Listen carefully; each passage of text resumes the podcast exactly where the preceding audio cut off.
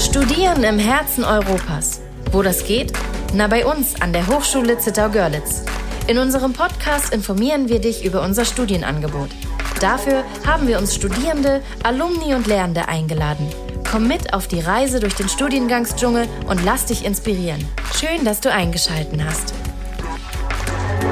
Ja, na dann würde ich nämlich direkt anfangen.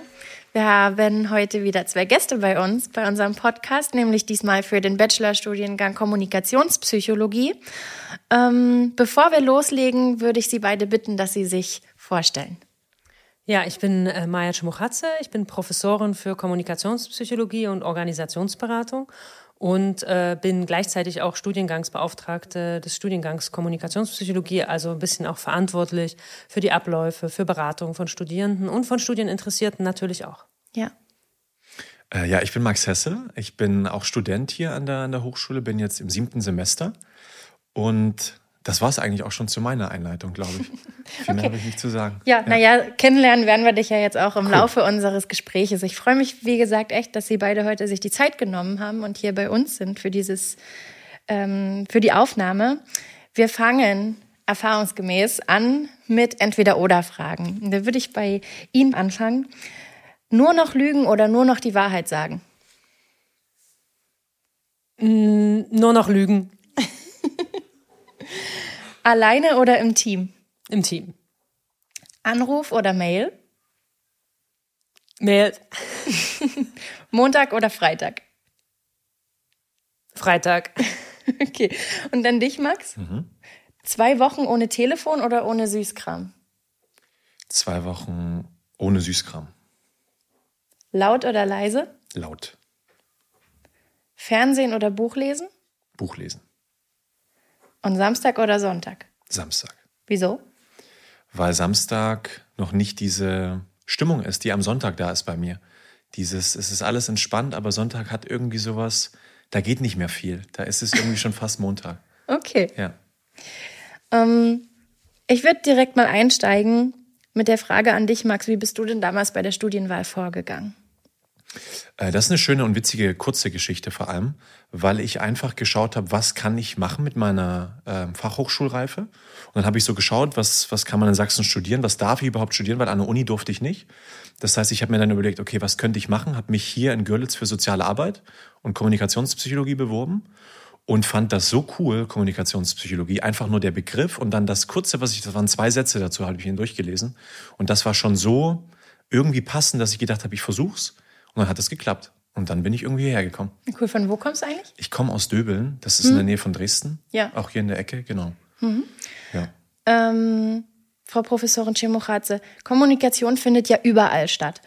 Was studiert man denn in diesem Studiengang genau und warum studiert man das? Mhm. Ähm, ich fange mal mit der ersten Frage an. Ich denke, ein großer Anteil unseres Studiums ist erstmal Psychologie, also die Grundlagen der Kommunikationspsychologie und äh, wirklich äh, relativ breit auch, sowohl methodisch als auch inhaltlich. Im Prinzip haben wir äh, einen Bachelor Psychologie in unserem Studiengang integriert. Ein ganz kleines bisschen abgespeckt, aber die ganzen wesentlichen Säulen der Psychologie sind enthalten. Und dann kommt äh, das Ganze um Kommunikation drumherum noch oder obendrauf. Und das ist eigentlich, würde ich sagen, sogar der größere und wichtigere Teil letztendlich, weil wir da die Psychologie aus dieser Individuumszentrierung rausholen und gucken, dass es eher um Interaktion geht. Das ist das, was uns interessiert, inwiefern äh, Menschen miteinander sich gegenseitig beeinflussen, ähm, äh, in dieser Interaktion miteinander sich verändern und äh, letztendlich geht es natürlich dann auch darum, das Wissen anzuwenden, sprich dieses Wissen äh, darum, wie Kommunikation stattfindet, wie Veränderung zwischen Menschen stattfindet, dann in Anwendungskontexte zu übertragen, also in Unternehmen als Kommunikationspsychologin, aber auch äh, in, äh, in einer Selbstständigkeit, zum Beispiel als Coach oder äh, als Gesundheits äh, orientierte Kommunikationsperson in einem Unternehmen oder auch, äh, wir haben eine Vertiefung, die digitale Medien ab nächstem Wintersemester heißen wird. Und ähm, da geht's dann natürlich auch äh, darum, das zum Beispiel ins Internet äh, zu übertragen, diese Kommunikationsprozesse, äh, das Wissen darum und da anzuwenden. Hm. Ähm, wenn ich Beratungsgespräche führe für die Studienwerbung, dann kam in letzter Zeit, also tatsächlich in letzter Zeit vermehrt die Frage, ob man denn Psychologie bei uns studieren kann oder war halt die Suche nach einem Psychologiestudium. Ähm, und ich sage dann immer, klar, wir haben Kommunikationspsychologie. Sie sagten es gerade schon mal, das ist eigentlich das Psychologiestudium, was noch ein bisschen abgewandelt ist. Ist meine Antwort denn dann aber richtig? Also, oder? Nein. Hm? Also, ich würde, ich würde sagen, auf jeden Fall ja. Ähm, Kommunikationspsychologie ist Psychologie und äh, das, äh, was äh, an einer klassischen Uni, in einem klassischen Uni Bachelor Psychologie im Großen und Ganzen gelehrt wird, lernen wir auch. Äh, es gibt ein einziges Aber, warum es ein Jein ist. Ähm, mhm. Mit unserem Bachelor kann man nicht Psychotherapeut werden. Okay, das wäre meine nächste Frage jetzt nämlich dann gewesen. Genau, also das ist, äh, wurde jetzt gesetzlich sehr klar geregelt. Da gibt es sehr klare Kriterien, auch für das Bachelorstudium. Die sind ziemlich umfangreich, die umfassen eben auch sehr viel Störungswissen, Pharmakologie und so weiter. Das ist was, das können wir in unserem Bachelor nicht leisten. Aber ähm, Sie können mit unserem Bachelor an eine Uni gehen und da einen Master in der Psychologie machen, halt nicht Therapie, aber andere Master, zum Beispiel arbeits- und organisationspsychologisch orientierte Master. Es gibt viele äh, Studierende, eigentlich in jedem Jahrgang von unseren Studierenden gibt's äh, Studierende, die in Dresden, an der TU Dresden im Master in der Psychologie äh, weiter studieren dann. Also insofern eindeutiges Jein. Hm. Ähm, Max, wie groß ist denn die Studierendengruppe oder die Seminargruppe? Also als ich angefangen hatte, da waren wir, glaube ich, circa 45 Leute. Mhm. Und offiziell aber sind es meistens so auf 30 Plätze irgendwie begrenzt. Das heißt, mhm. wir hatten da zufällig Glück irgendwie, dass es ein paar mehr waren. Aber sonst waren es dann, glaube ich, der, als ich es dann ein Stück herauskristallisiert hatte, so am Anfang waren es schon in die 40, 35, 40 Leute, genau. Hm, okay, ja. das ist ja ein NC-Studiengang und vielleicht nochmal an Sie. Muss man denn die Sorge haben, dass man den Studienplatz dann überhaupt gar nicht bekommen kann? Also NC-Studiengang heißt natürlich immer, dass nicht alle genommen werden, die sich bewerben. Äh, ich empfehle aber wirklich, sich zu bewerben, unabhängig äh, davon, was der NC des Vorjahres war. Den kann man beim Zulassungsamt erfragen. Ähm, aber ich denke, das ist nicht entscheidend, weil es gibt äh, Nachrückemöglichkeiten und der NC verändert sich auch von Jahr zu Jahr. Ähm, unsere Beobachtung ist, dass der NC eher steigt oder also leichter wird, sagen wir es mal so. Hm. Und äh, entsprechend äh, mach, gebe ich immer die Empfehlung, sich auf jeden Fall zu bewerben, wenn man Interesse hat und ähm, dann zu gucken, ob es klappt oder nicht. Ja, Sie sagten es gerade schon mal, viele gehen dann noch ähm, an eine Uni oder, oder knüpfen eben mit einem Master noch an. Ich habe gesehen, dass ähm, man bei diesem Studiengang 180 ECTS, nee, statt, also man kann 210 ECTS-Punkte erwerben. Die meisten Studiengänge ähm, werden ja mit 180 ECTS-Punkten mhm. nur abgeschlossen. Warum sind denn das, ich sage mal in Anführungsstrichen, so viele? Genau, woher kommen die und ja, was steckt da dahinter? Ja, also das rührt noch aus der Zeit, wo es noch nicht so ganz klar war, ob Masterprogramme eher klein sind, also dreisemestrig oder groß, viersemestrig. Und mittlerweile hat sich so etabliert, dass eigentlich die meisten Master als viersemestriger studierbar sind. Von daher würden heutzutage die 180 ECTS reichen. Aber wir haben damals mit 210 angefangen und wir sind jetzt in der Reakkreditierung auch dabei geblieben, weil ich habe ja gesagt, wir machen einen Bachelor Psychologie plus ganz viel anderes. Wir schaffen das einfach nicht in 180 ECTS. Und wenn wir so viel machen mit den Studierenden, dann ist das gut, wenn das die Studierenden auch auf dem Zeugnis stehen haben. Also entsprechend, dass dann auch realistisch abgebildet ist. Äh, von daher äh, sind wir bei den sieben Semestern und bei den 210 mhm. ECTS geblieben. Ja, ähm, Max, wie hat sich das für dich angefühlt, so vom Workload her? War das zu machen oder? Also ich würde sagen, für mich persönlich, das war auf jeden Fall machbar. Ich habe da auch, war vielleicht nicht immer so der, der strebsamste Student, das kann ich ganz ehrlich sagen. Aber es hat irgendwie funktioniert. Aber so von außen das Feedback, wenn ich so erzählt habe, was ich jetzt machen darf, was ich lernen darf, war schon so, okay, das ist schon einiges. Auch mit Vorträgen, Referaten. So, das war schon anscheinend für die anderen ähm, mehr als üblich. Ja. Aber ich persönlich fand es sehr angenehm. Es war nicht zu viel, nicht zu wenig. Hm. Ja. Ähm, Gab es denn im Laufe deines Studiums ein besonderes Highlight, was du da erlebt hast oder ein Modul, was dir besonders im Gedächtnis geblieben ist? Ja, auf jeden Fall. Hm. Ähm, das war das Coaching-Modul, auch bei äh, Maya Cimorazze tatsächlich, äh, passend. Ähm, genau, das war richtig cool, weil das war für mich äh, das Ja, das Highlight im Studium, weil es das irgendwie gemacht hat, irgendwie kreiert hat, was ich sowieso spannend fand, nämlich mit Menschen zu sprechen. Und davor war es oft, die theoretischen Hintergründe hat man so abgeklärt, was ja, wie Kommunikation stattfindet, wie das abläuft, so die Basics. Und da war dann mal, dass ich tatsächlich mit Menschen sprechen konnte und gemerkt habe, hey, ich kann das ja irgendwie sogar tatsächlich machen. Also ich, ich schaffe das, mit jemandem zu sprechen in einem Coaching-Setting, ohne zu denken, ich bin total ähm, über, äh, unterqualifiziert. Mhm. Also ich habe quasi auf Augenhöhe sprechen können mit äh, damals mit der Klientin, genau. Das war total angenehm zu wissen und zu bemerken, hey, das funktioniert ja echt. Also das Theoretische in der Praxis umzusetzen, das war genial.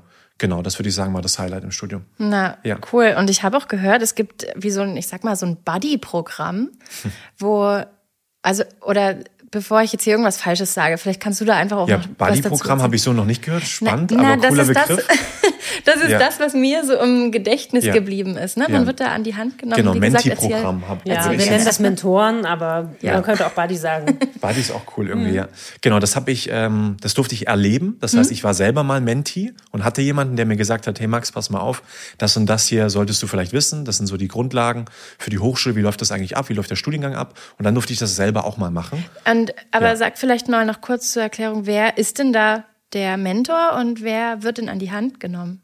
Ja, also ich wurde an die Hand genommen von jemandem, der in einem höheren Semester studiert. Mhm. Sprich, damals war das bei mir Sebastian. Der hat äh, zwei Semester war, glaube ich, über mir und hat mich dann an die Hand genommen. Ich durfte ja. ihn, also ihn auswählen. Äh, weil ich ihn irgendwie so halbwegs sympathisch fand, habe ich gesagt, hey, wir probieren das mal zusammen. ähm, und dann hat er mir so die Sachen erzählt, die so, ja, vielleicht diese impliziten Sachen an der Hochschule sind, die ich so nicht auf dem Schirm hatte. Da hat er mich reingeholt, hm. genau, mir ein paar Tipps gegeben, was Belege angeht. Also so organisationelle Sachen auch, genau. Ist cool, wenn man da einen Ansprechpartner 100%. halt so, so nah, so niederschwellig auch irgendwie hat, ne? Ja. Ähm, ist er dir immer noch sympathisch? Ist mir immer noch sehr sympathisch. Okay. Ja, sogar noch mehr als damals. okay, na sehr gut, dann hat ja alles funktioniert ja, und ist gelaufen, wie es laufen sollte. Ja. Ähm, wie bleibt denn der Studiengang ähm, weiterhin inhaltlich ähm, noch immer up to date? Ja, also wir haben, wir haben gerade einen sehr großen Prozess des Up-to-Date-Brings hinter uns. Wir haben, oder noch nicht hinter uns, wir sind noch dabei. Also der Studiengang wird im äh, kommenden Sommer reakkreditiert. Das heißt, ab dem kommenden Wintersemester wird dann äh, der Studiengang in einer Neuauflage durchgeführt. Und da haben wir viele, viele Anpassungen äh, durchgeführt. Also wir haben auch die Studierenden da intensiv einbezogen, um Rückmeldungen gebeten und äh, wirklich einerseits so, ich sag mal, organisatorische, praktische Probleme versucht auszumerzen. Wir haben zum Beispiel auch die äh, Referatelast ein bisschen reduziert, dass es nicht ganz so viele Vorbelege äh, gibt in, äh, im Laufe der Semester, um ähm, uns im Workload wirklich auf das zu konzentrieren, was der Kern ist. Wir haben aber auch inhaltliche Anpassungen gemacht. Zum Beispiel bisher war die äh, Vertiefungsrichtung eben Multimedia, was jetzt schon als Begriff nicht mehr ganz up-to-date ist und auch von dem, äh, was da an Fächern war, haben wir das jetzt ein bisschen modernisiert. Wir haben ähm, auch ähm, ein paar äh, neuere Aspekte, die vielleicht äh, ja, State of the Art sind, wie Themen wie Diversity und Umweltpsychologie mit ins Curriculum aufgenommen, wirklich äh, als Veranstaltung. Ja, und ganz viel kleine Sachen geändert. Ja, Sie haben die Vertiefungsrichtung ja gerade schon mal mit angesprochen. Ne? Das erste bis vierte Semester ist das Grundlagenstudium und ab da geht man über ins Fachstudium. Welche Anwendungsfächer sind denn da jetzt möglich? Mhm. Also wir haben einen ganz großen Bereich an Anwendungsfächern, den alle Studierende lernen. Das muss man erstmal so sagen. Also die Vertiefung ist nicht das Einzige, was Anwendung ist. Und dann gibt's aber nochmal die Möglichkeit, sich ein bisschen zu spezialisieren. Das ist äh, gar nicht so ein riesengroßer Umfang. Also das Praktikum ist ein bisschen so ausgerichtet in die Vertiefung Richtung. Und dann gibt's im fünften und im siebten Semester jeweils ein Praxismodul, wo man wirklich in der Anwendung Praxisprojekte macht in der Vertiefungsrichtung. Und das ist einmal äh, Arbeits- und Organisation. Nee, Jetzt habe ich falsch gesagt. Das ist nämlich jetzt ja neu. Ich muss mich noch umlernen. Also Organisationsberatung und Coaching ist die eine Vertiefungsrichtung und die andere Vertiefungsrichtung ist ähm, digitale Medien. Okay. Ähm, Max, wie war das bei dir? Was hattest du für eine Vertiefungsrichtung? Genau, ich habe damals A und O genommen, also Arbeits- und Organisationspsychologie. Hm. Und es war für mich relativ klar, dass ich das machen möchte, weil es war schon immer eher das Ziel für mich, in ein Unternehmen zu gehen oder mit Menschen konkreter zu arbeiten als das Digitale. Ähm, genau, deswegen habe ich mich für A und entschieden. Ja. Ich habe im Modulhandbuch nachgelesen und habe dort als Querschnittsqualifikation Ästhetik gefunden. Wieso ist denn das von so großer Bedeutung ähm, in diesem Berufsfeld, was man dann nach diesem Studium bedienen kann? Also Ästhetik ist für uns mehr als das, was man vielleicht auf den ersten Blick darunter versteht. Weil ich glaube, das Erste ist, dass es erstmal irgendwie vielleicht um Kunst im, Genau, Sie äh, weitesten gerade. Sinne geht. dem- Also auf den ersten Blick, also für Ästhetik ist ja ganz oft erstmal was Visuelles. Genau, es geht auf jeden Fall auch um was Visuelles, aber das ist eher ähm, das Mittel. Und es, der Zweck ist aber wirklich eine, eine Weitung äh, der Perspektive. Und für uns ist eben im Studiengang nicht nur wichtig, dass wir ein bisschen Psychologie lernen, sondern äh, was ein ganz großer Kerngedanke des äh, und wirklich auch ein Spezifikum dieses Bachelorstudiums. Also das finden Sie nirgendwo in Deutschland ein Studium, das so ausgerichtet ist, ist ein ganz, ganz stark systemisch orientierter Studiengang. Also Systemtheorie, systemische äh, Therapie, ähm, Theorie dynamischer Systeme sind so Fachbegriffe, die ähm, dahinter stehen.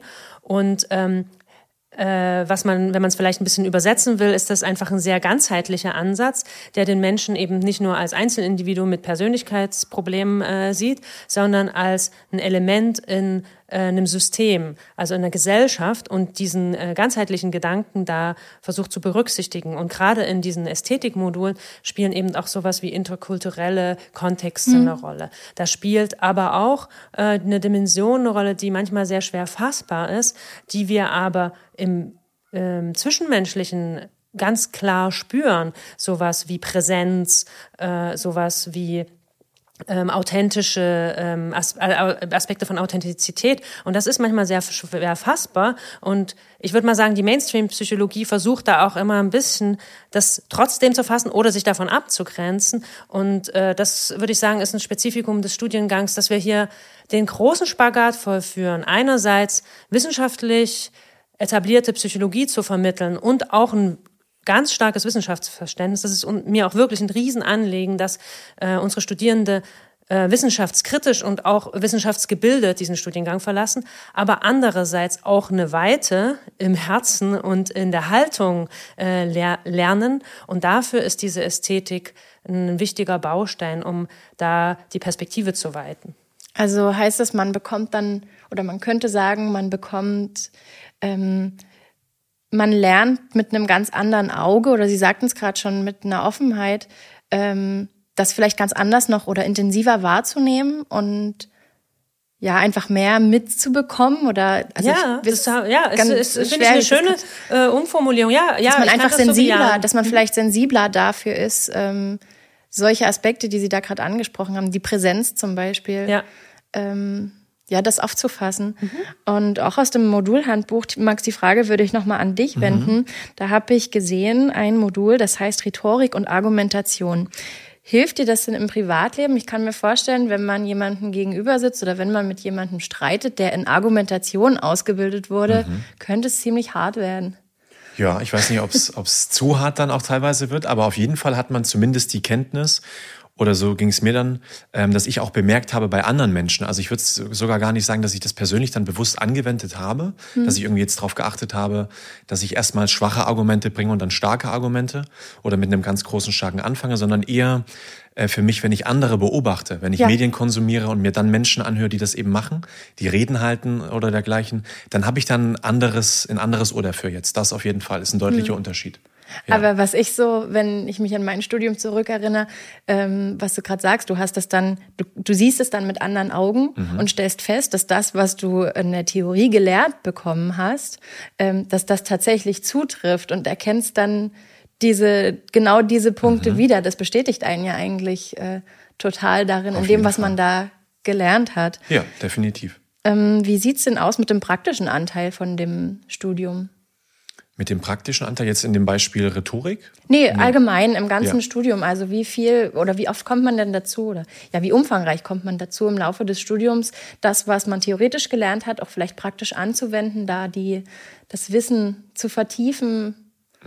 Also ich würde sagen, individuell kann man das eigentlich die ganze Zeit machen. Also ich kann ähm, in meinem ganzen Alltag eigentlich das einfließen lassen, was ich hier gelernt habe, weil das bemerke ich auch ganz deutlich, dass das Studium eben nicht nur dieses, diese, das Wissen ist, was ich irgendwie mir angeeignet habe über die Psychologie oder die Kommunikation, sondern es ist auch irgendwie das Miteinander.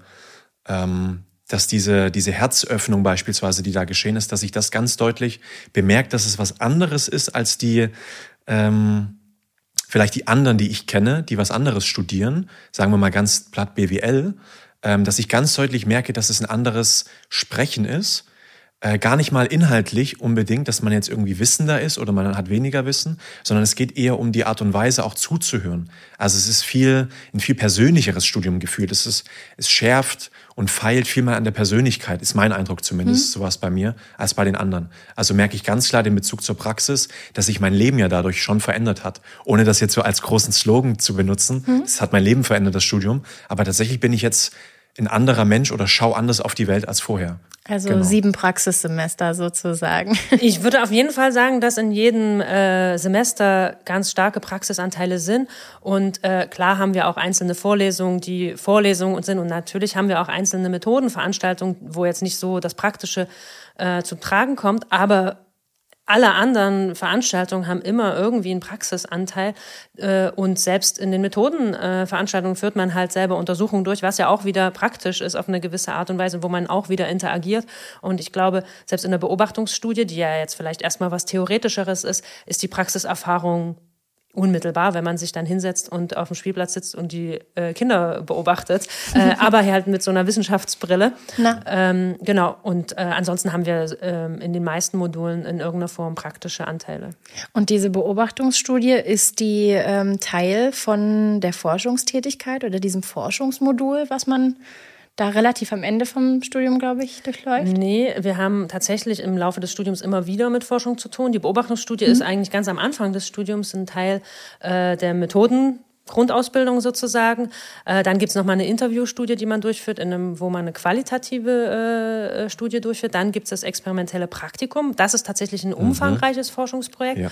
Und letztendlich gibt es noch die Bachelorarbeit. Das ist ja dann das große Forschungsprojekt am Ende äh, des Studiums, wo auch unsere Studierenden eigentlich alle eine empirische Arbeit durchführen. Du hast es gerade so bejaht und lächelst so selig, als ja. würdest du dich gerade äh, daran erinnern. Kannst du da ja. vielleicht noch kurz was dazu sagen? Also das ist ja auch das, das Witzige, dass wir jetzt gerade so ein Stück darüber sprechen, was alles da ist eigentlich. Und für mich, ich habe das ja alles erlebt währenddessen und habe noch gar nicht so wirklich äh, auf dem Schirm, wie viel ich eigentlich schon gemacht habe in der Praxis. Das heißt, äh, als wir das jetzt so aufgezählt hatten, habe ich gemerkt, stimmt, im ersten Semester, glaube ich, oder in den ersten Semestern, dieses ähm, dieses erste Mal beobachten, das erste Mal in der Stadt zu sein, Menschen zu beobachten. Ich habe damals oder wir hatten damals die die Aufgabe, haben uns die Aufgabe genommen, äh, Menschen zu äh, beobachten, die am Automaten Geld abheben und einfach mal zu gucken, wie lange machen die das eigentlich. Hoffentlich mit genügend Abstand. Mit genügend Sicherheitsabstand, genau. Haben wir uns das angeschaut und dann so geguckt, okay, Männer und Frauen, gibt's da vielleicht Unterschiede oder ältere und jüngere Menschen? Wie, sieht, wie läuft das eigentlich ab? Total äh, platt und jetzt nicht wirklich mit einer krassen Aussage. Aber es war total spannend, mal mit so einer Brille dann durch die Stadt zu gehen und das so zu beobachten. Also habe ich schon fast vergessen, dass ich das mal gemacht habe, genau. Also richtig schön. Deswegen habe ich das gerade nochmal so bejaht, stimmt. Und das ähm, Praktikum natürlich. Also für die meisten, für mich auch, mit das, wo man am meisten gemerkt hat, wenn man mal aus der Bubble rausgeht, aus der Studierendenbubble und in das normale äh, andere Leben dann eintaucht, wie kompetent wir auch eigentlich sind, also wie viel man schon gelernt hat und wie viel auch der Praxisbetrieb, äh, die Praktikumsstelle dann davon profitieren kann. Selbst von jemandem, der jetzt noch keinen Abschluss hat wie ich, konnte ich schon sehr, sehr viel reingeben. Also es war eine, eine schöne Erfahrung, auch für mhm. die Selbstwirksamkeit Genau. Was hast du denn zu deinem Praktikum gemacht oder in was für einem Betrieb bist du gewesen? Ich war in einem Betrieb, der hat sich mit ähm, VR-Brillen auseinandergesetzt mhm. und mit der Möglichkeit, in VR-Welten Coachings durchzuführen. Mhm. Genau. Und weil du sagtest, du konntest da äh, dich selber schon viel mit einbringen, ja. in welcher Form oder? Genau, also ich wurde dann auch von denen einfach als den als der Psychologe, der Mann für die Kommunikation mhm. genommen, obwohl ich ja keinen Abschluss habe mhm. und habe dann natürlich äh, Fake it till you make it einfach das erzählt, was ich gelernt habe und ja. versucht einen kompetenten Eindruck zu machen. Ich hoffe, das hat auch irgendwie funktioniert und war halt eben überrascht, dass es so viele Sachen, die für mich selbstverständlich sind, für den für das normale Unternehmen vielleicht schon sehr bedeutsam sein kann. Ja, was Mitarbeiterkommunikation angeht, Mitarbeitergespräche, Feedback-Sachen, dass das für mich selbstverständlich ist und die Leute aber total dankbar sind dafür. Du Genau. hast gerade schon mal angesprochen, ihr seid dann damals einfach in die Stadt gegangen und habt äh, da an irgendeinem Ort die, die Leute eben beobachtet und damit quasi äh, geforscht.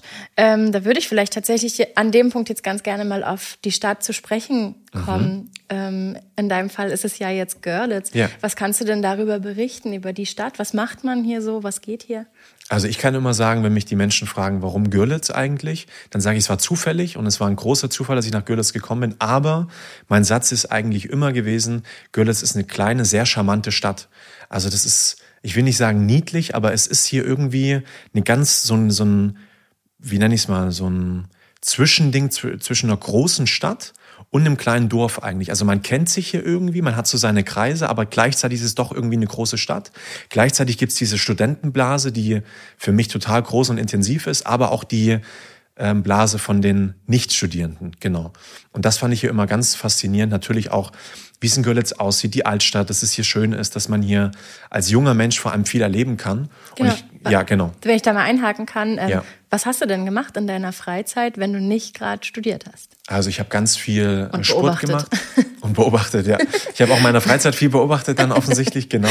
Ähm, ich habe viel unternommen, also man kann ja die ganzen Angebote, die es hier gibt, sei es die Raprika, sei es das Basta, so kulturelle Punkte, wo man zusammentreffen kann, oft auch mit Gleichdenkenden.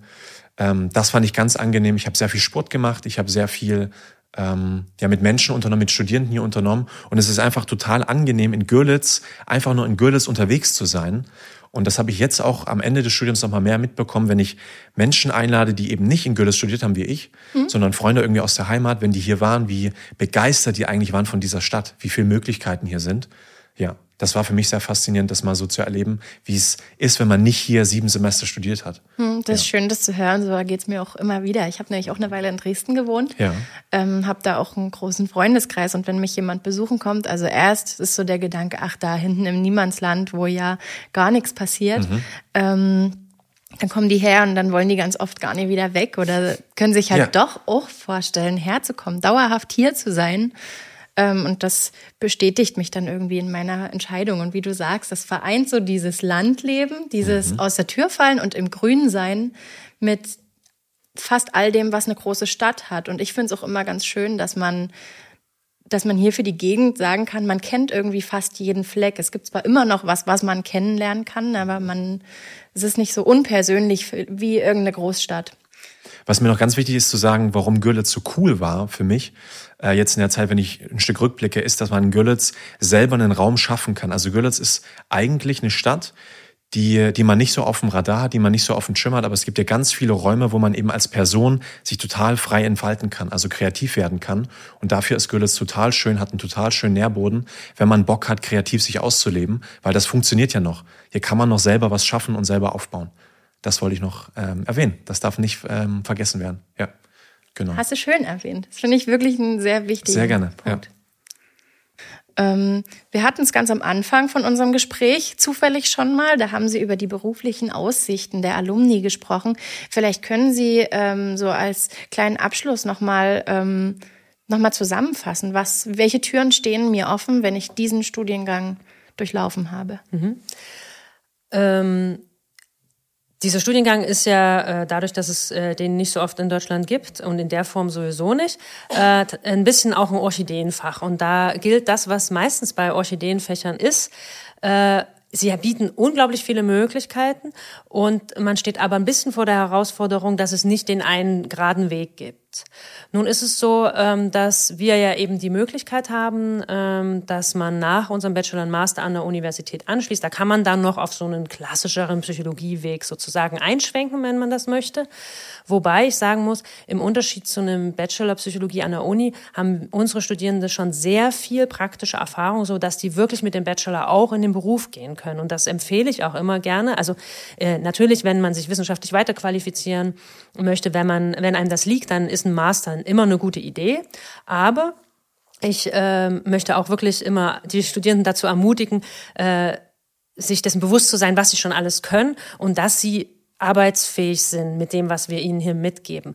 Und zwar in einer Vielzahl an Berufsfeldern. Und da ist Kommunikation so das Kernstück. Also alles, was mit Kommunikation zu tun hat, äh, ist ähm, möglich mit diesem Studium.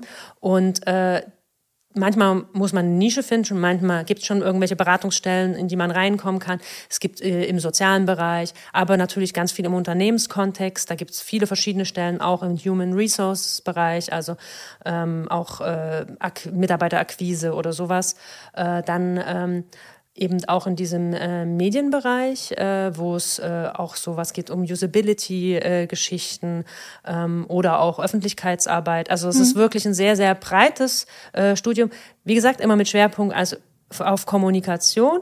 Das heißt, äh, das ist jetzt niemand, wird, geht jetzt ja als Informatiker raus, aber wenn ich, ich kann zum Beispiel äh, Projekte äh, in ähm, IT-Unternehmen auch äh, als Kommunikationspsychologin dann leiten, begleiten. Ähm, und ähm, ja, ich könnte jetzt einfach immer noch weiter Wahrscheinlich, was man ne? noch alles damit ja, wir machen kann, ja weil es so vielfältig ist. Es gibt auch Studierende von uns, die zur Polizei gegangen sind. Es mhm. also viel auch in, ähm, in der öffentlichen Dienst, aber eben auch genauso im privaten so. Ein große Pfeile, den ich noch vergessen habe, ist Selbstständigkeit, ist auch was, was einem offen steht. Also jetzt als mhm. Coach sich selbstständig zu machen, Trainings, äh, Workshops zu geben. Also unsere Studierenden sind super ausgebildet, was auch didaktische Kompetenzen äh, betrifft in der Erwachsenenbildung. Also ja, ich höre jetzt einfach mal auf. Ja, der, das war ja am Ende auch das, was wir eingangs gesagt haben. Ne? Kommunikation findet überall statt, verbal, nonverbal. Also, ähm, Max, hast du denn jetzt schon einen Plan, wenn sich dein Studium jetzt im Ende neigt? Wo soll es hingehen?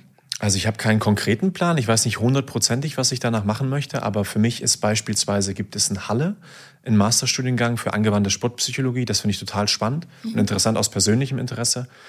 Und ich finde es aber auch cool, nach dem Studium erstmal gar nichts mit ähm, Studierendenleben zu tun haben, sondern einfach mal irgendwie vielleicht nach Amerika gehen für ein halbes Jahr und da einfach mal rumgurken und zu schauen, was, was geht da eigentlich, was läuft da so. Also die Welt kennenzulernen, weil ich habe das Gefühl, ich habe mich jetzt selber gut kennengelernt und wäre sehr überrascht und bin sehr gespannt, wie es ist, wenn ich dann aus dieser Bubble hier raus bin, was das Leben noch so ähm, zu bieten hat. Genau. Also keinen konkreten Plan, was jetzt genau passiert, aber ich bin sehr offen und weiß, dass es cool wird, egal was da kommt. Genau. Schön. Das klang wirklich alles echt mega interessant. Solltet ihr jetzt noch Fragen haben, dann könnt ihr natürlich zu jeder Zeit die Chatfunktion auf unserer Webseite nutzen oder ihr macht einfach einen Termin bei unserer Studienberatung aus. Ich danke euch für das Einschalten und dann sehen wir uns vielleicht schon ganz bald im schönen Dreiländereck. Bei Ihnen bedanke ich mich, dass Sie sich die Zeit genommen haben. Danke fürs Gespräch. Vielen, Vielen Dank. Dank.